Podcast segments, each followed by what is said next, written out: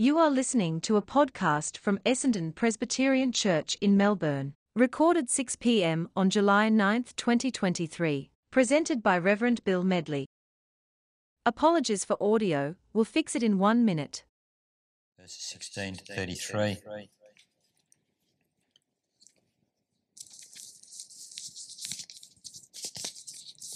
Jesus says, A little while, and you will not see me, and again a little while, and you will see me, because I go to the Father. Then some of his disciples said among themselves, What is this that he says to us, A little while, and you will not see me, and again a little while, and you will see me, and because I go to the Father? They said, therefore, What is this that he says, A little while? We do not know what he's saying.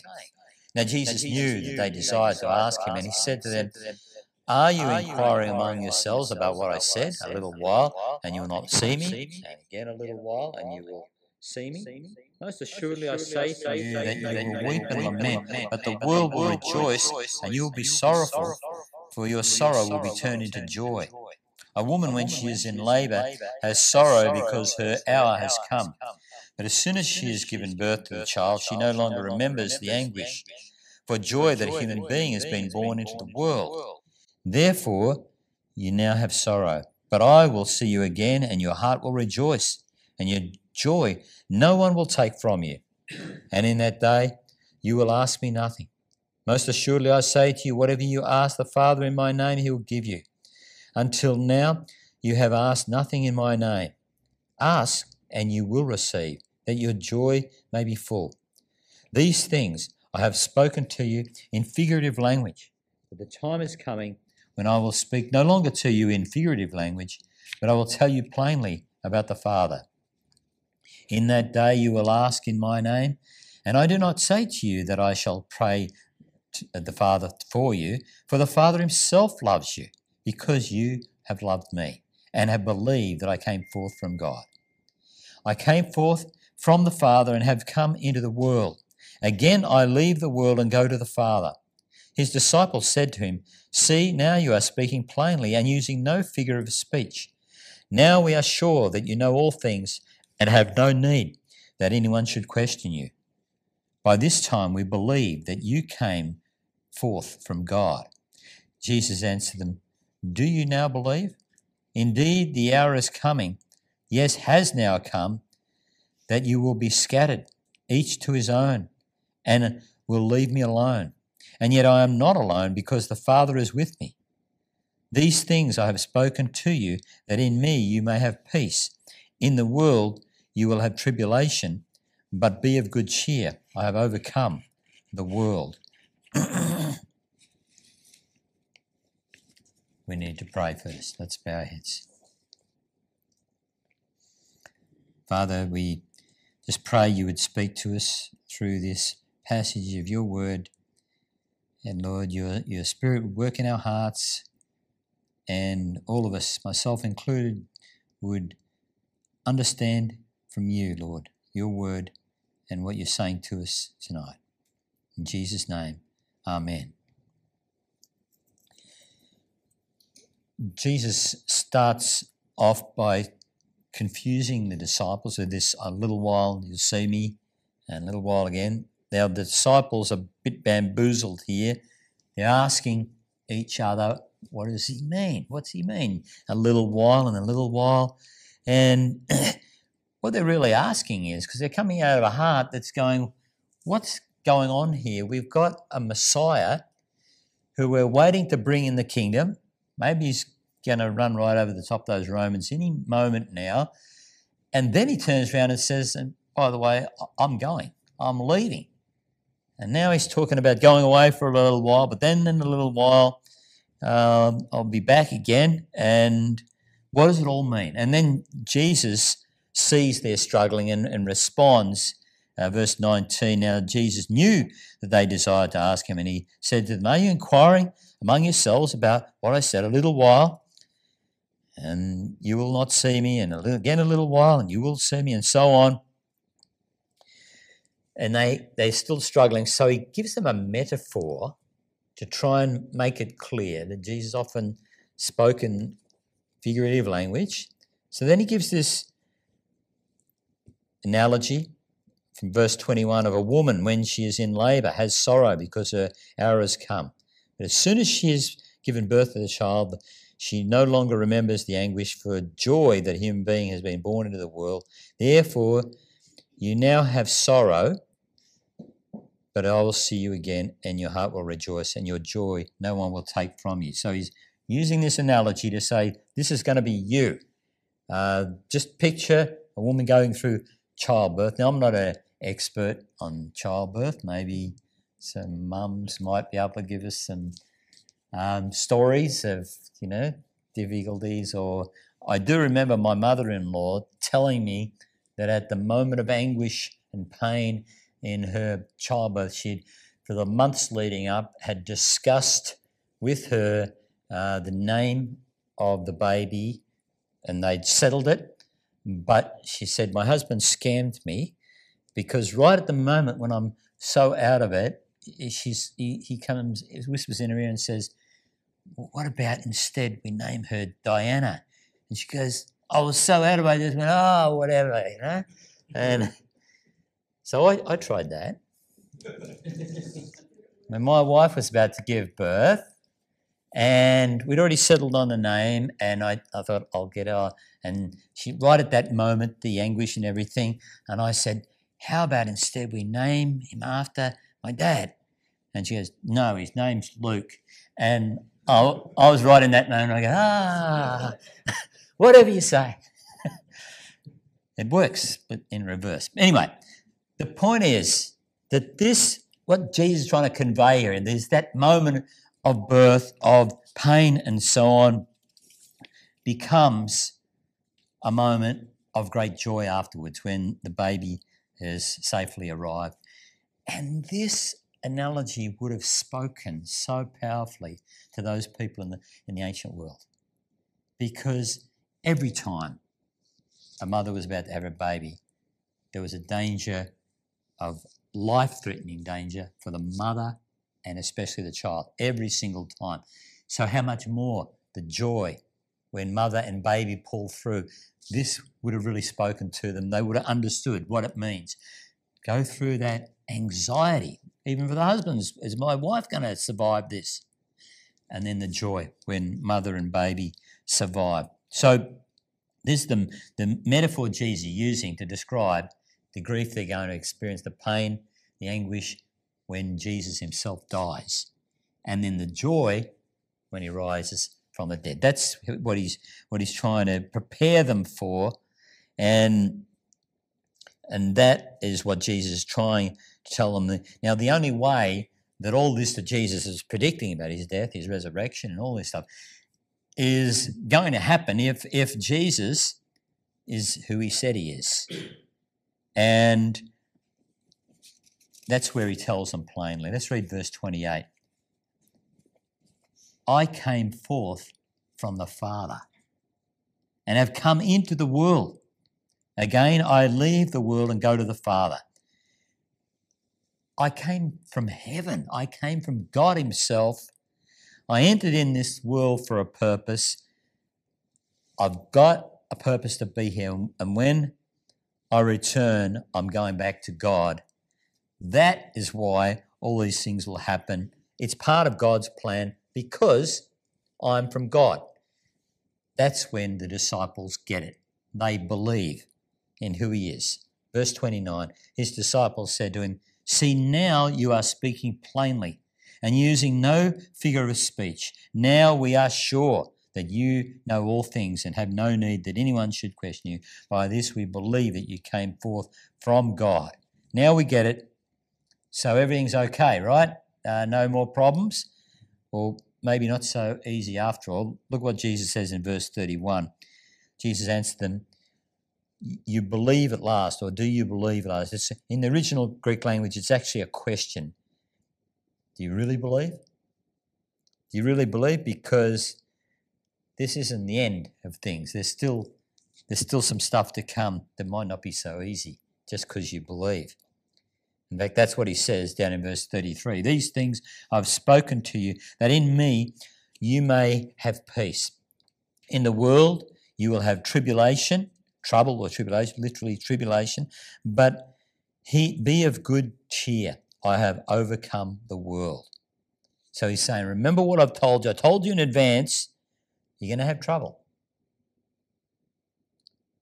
But don't worry, because I've overcome. I've defeated death. I can, I've overcome the world. I can overcome all things. And if you remember that, when the trouble comes, you're going to have peace in me.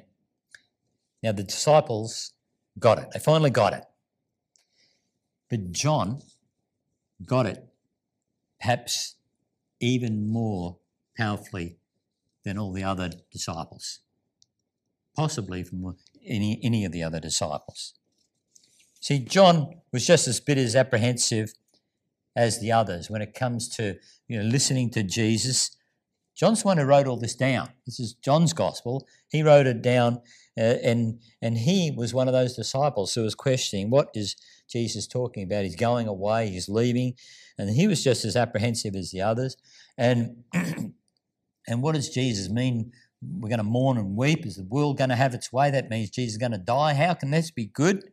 Um, if the world's rejoicing, that can only mean he's going to be taken from us.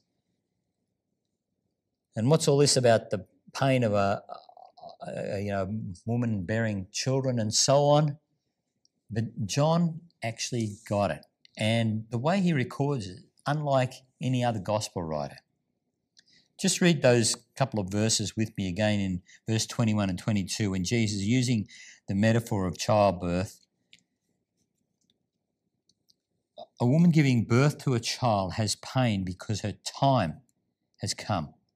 But when her baby is born, she forgets the anguish because of her joy that a child is born into the world. So with you, now is your time of grief. But I will see you again, and you will rejoice, and no one will take away your joy. John notices a little something about the way Jesus spoke, and he recorded it in a way that none of the other gospel writers did. It's to do with time, the right time. He says here there's a time where you're going to be in anguish, there's a time where there's going to be grief, and there's a time when you're going to rejoice. And somehow it clicked for John. In the literal, in the original language, the word time is actually hour. It's t- talking metaphorically about a specific amount of time, a specific time. And John refers, he's been, he's seen how many times. Remember, John is the disciple whom Jesus loved. And he was close to Jesus. He listened to every word he said. He traveled with him for three years. He saw many times that it looked like the bad guys were winning. It looked like they were going to have their way. But God had a purpose every single time. And John weaves this little subplot through the gospel that careful readers of John's gospel over the last 2,000 years have seen this, this word time or hour just included in crucial ways that none of the other gospel writers do. And so here we have John who ends up writing this gospel that becomes part of a book that becomes the biggest selling book in the history of the world that's also strengthened careful readers of his gospel because John's written in a unique way, including this issue of time. There's a time for all things. It has to happen because it's God's time. And God is the God of all time. There's a time, he's saying, when things are going to look bad. It's coming up at his crucifixion. It's just going to be just like a, a woman going through the pain of giving birth. But it's timing that God will also bring forth victory and overcome, as he says, in his time, even over the darkest times, the greatest pain. John, of course, saw Jesus' ministry firsthand, and this impacted him. He remembers. Now, he is writing in his old age, but he remembers. He remembers the first time that this issue came up, where where Jesus used this this word to talk about the sovereignty of God in time. Way back there near the beginning of um, John's Gospel, where Jesus performed his first miracle, um, when John and the rest of the disciples and Jesus were invited this wedding. And, you know, they're all there, the disciples, Matthew there, John's there, Thaddeus, Thomas, they're all there. And of course, this is the occasion where, where the um, uh, Jesus' mother Mary uh, comes to him in, in great distress because we're, we're going to be facing this big embarrassment with uh, the, the wedding celebration. We're running out of wine.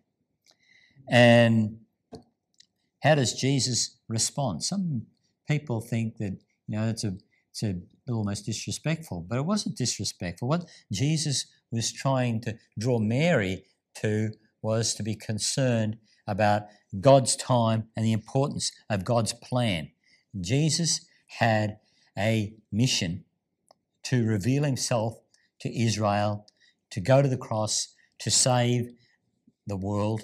And this is the only gospel, John is the only gospel writer who put it down just as Jesus said. John chapter 2, verse 4 Dear woman, why do you involve me? He says to Mary. Jesus replied, My time has not yet come. Got to wait on God's time, God's plan, God's way.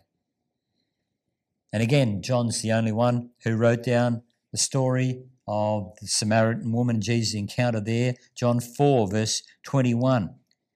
Jesus declared, Believe me, woman, a time is coming when you will worship the Father neither on this mountain nor in Jerusalem. That's the time of rejoicing. That's the time of salvation. During these three years of ministry, John's written down his account of Jesus' ministry and he weaves these sayings of Jesus, but John uses them himself. And every time things looked impossible, where there's one occasion where Jesus is about to be thrown off the cliff, and yet it says that he walked right through the crowd. How did that happen? It happened because it was not the right time. And John speaks about that when he, they were trying to kill Jesus for healing on the Sabbath. John wrote it down like this in John 7, verse 30. At this, they tried to seize him, but no one laid a hand on him. How come? John says, because his time had not yet come. They can try all they like, but if it's not God's time, it ain't going to happen. John remembered the word, Jesus' own brothers mocking him. John wrote in John 7, verse 8, Jesus says to his brothers, You go to the feast. I'm not yet going up to this feast because for me the right time has not yet come. John got it. John knew. When the Pharisees were debating Jesus in the temple, John remembers that years later he wrote down this in John 8, verse 20. Jesus spoke all these words while teaching in the temple area near the place where the offerings were put, yet no one seized him because his time had not yet come. On its own, it doesn't seem like much, but none of the other gospel writers include these time sayings. And so we could work our way through all the different aspects of Jesus' life where it looked like Jesus' time was up, as it were, when uh, they were ready to stone him to death because you and me, a man, claimed to be God, and yet he escapes. Why? It was not his time, and, and so on. Well, most of the occasions where Jesus or John is referring to this, he's speaking about the time of the cross. And Jesus says in, in chapter 12, verse 23, he says, Now my time has come. In other words, the time to go to the cross has saved me from this hour? No. Or time? No. This is what I came for. And it all builds up, culminating actually in the next chapter in 17, verse 1 Father, the time has come. So it's all talking about the cross, this specific time of the cross. And that's what our text today is talking about in verse 22 when Jesus says, So with you, now your time of grief, now is your time of grief, but I will see you again and you will rejoice. He's talking about the cross and his resurrection. That's the time. That's the time he's referring to. but that's not all Jesus is saying in this text about time. He's not just talking about the cross and his resurrection. It is the central thing of what he's talking about, but he's talking about the sovereignty of God in the right time for him to go to the cross and his resurrection. But then in verse 32 and 33, he talks about a time when the disciples are going to go through their trouble, tribulation. And again, just like he's describe his own time going to the cross and the resurrection. So too the disciples have their time of trouble, but he says, Don't worry, because I've overcome the world. Jesus was teaching his disciples not only about his own destiny, but also for the disciples, those who follow him. Expect that you will have times of trouble that God is the God of those times and He will overcome. In fact, how did you come to be here tonight and believe in Jesus? You worked up enough moral courage in yourself to choose Jesus and be a good person? Is that what it was? Or did God, through His Holy Spirit, speak to you but not only speak to you, what does Acts 17 say uh, in verse 26? God determined the time set for them. He placed people in all different countries and all different nations all over the world, and He determined the time set for them and the exact places where they should live. God, the God of all time, put people in exact times and places, even the people who cross their path, even the bad things that happen, are under the sovereign control, though He's not the author of the evil, but He is under the sovereign control of all things that happen. Why? Well, the next verse in Acts 17 says, God did this so that men would seek Him, perhaps reach out for Him and find Him, though He's not far from each one of us. What is that telling us? He is the God of all time and place, everything, nothing is happening by chance and coincidence.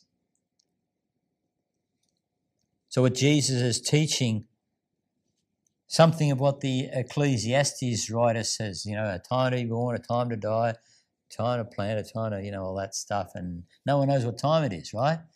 Except for God. That's the problem. And then the Ecclesiastes writer goes on to say, but God has made everything beautiful in its time. He's the God of all time. He doesn't just do things arbitrarily. So, John doesn't want us to read these time sayings throughout this gospel and come to it like some new agey kind of watery nonsense, you know, that, well, your time, time's up or, you know, wasn't meant to be. Like, what's that mean? You know, like, okay, how come it wasn't meant to be? How come it isn't the right time? Why isn't the, the time right? Uh, what, what John, or through Jesus, is trying to say is that he has a plan in time. Like we might ask, why didn't Jesus die by being thrown off a cliff as they tried to kill him many times or being stoned to death by a mob violence? And some people actually think, well, it wouldn't have made any difference. He died for our sins. No, it would have made a lot of difference. He wouldn't have been dying for our sins if he just got thrown off a cliff.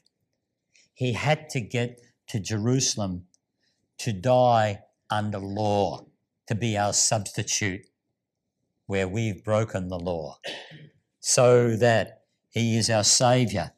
He couldn't die at any old time. It had to be a specific time, a specific place for a specific purpose. And he had to die under law. But the big picture is because Jesus is the God of all time, the time is planned. Your time is planned. So there's a plan behind your time and your place and the people who are in your lives and the things that have happened to you. Some of them are what brought you to know the Lord, the people who crossed your path in that time. Or maybe others you've brought to the Lord because God put you there. It wasn't you, it was God who was putting you in the exact time in that person's place. But that also means that there's no such thing as what if, if only. Look at this bad thing that happened back there. If only I'd made that choice and, you know, uh, if only I could have had that or had done this or the old what if. They're straight from the pit of hell. There's no such thing. We make mistakes, but God doesn't. I don't know whether any of you are waiting on God for an answer to prayer for something, maybe taken a long time. That's the key. It's got to be the right time. God's time. Doesn't mean He's forgotten you, but it's got to be His time. Maybe going through a trial that doesn't seem to end or a temptation that's hard to throw off. Keep clinging to God and believing in His time. And that's the key. Believing that His time is right and I'm wrong. I think I reckon I can, just like those people in the Garden of Eden so long ago thought they could, you know, tell God how it's really going to do. Better if I take this and I'll have the wisdom. Trust in God's time. Remember that uh, scripture where Jesus says in, in Matthew 10, where the sparrow that falls to the ground. I've seen it written up this way, where uh, in a children's book, you know, God knows where every sparrow falls to the ground. That's rubbish. God doesn't just know where every sparrow falls. No sparrow falls to the ground apart from the will of your Father. His time. Every single sparrow falls to the ground is, is right on time. God worked out everything, and that includes our lives and what we go through. But don't forget the last bit where Jesus says, But I overcome. I've overcome the world. Just as we go through the grief, and he tells his disciples, You're going to go through tough times, but don't worry, because I've overcome the world. And he does. And there will be that rejoicing as well, both in this life and the life to come as, we, as he brings us through those trials. But the real question is do you believe in this Jesus? Or have you got another Jesus where time and chance and luck happen? Or do you believe in this Jesus? Just like the disciples came to really know here. Now we see that you're speaking plainly. You are from God. Let's pray. Father in heaven, how can we ever thank you enough that you put us in an exact time? Maybe it was our parents, or maybe it was friends who crossed our path, or maybe bad things happened to us, whatever it is, you brought us to believe in Jesus by putting us in an exact time and place. And Lord, we've also gone through difficult times and trials and pain. We thank you, Lord, for this warning here that we should have expected it, but we should also expect that in your time we will rejoice and we will overcome because you have overcome. And Lord, we just want to praise you your grace in our lives. In Jesus' name, Amen. More messages of hope at essendonpresbyterianchurch.org.au or wherever you get your podcasts from.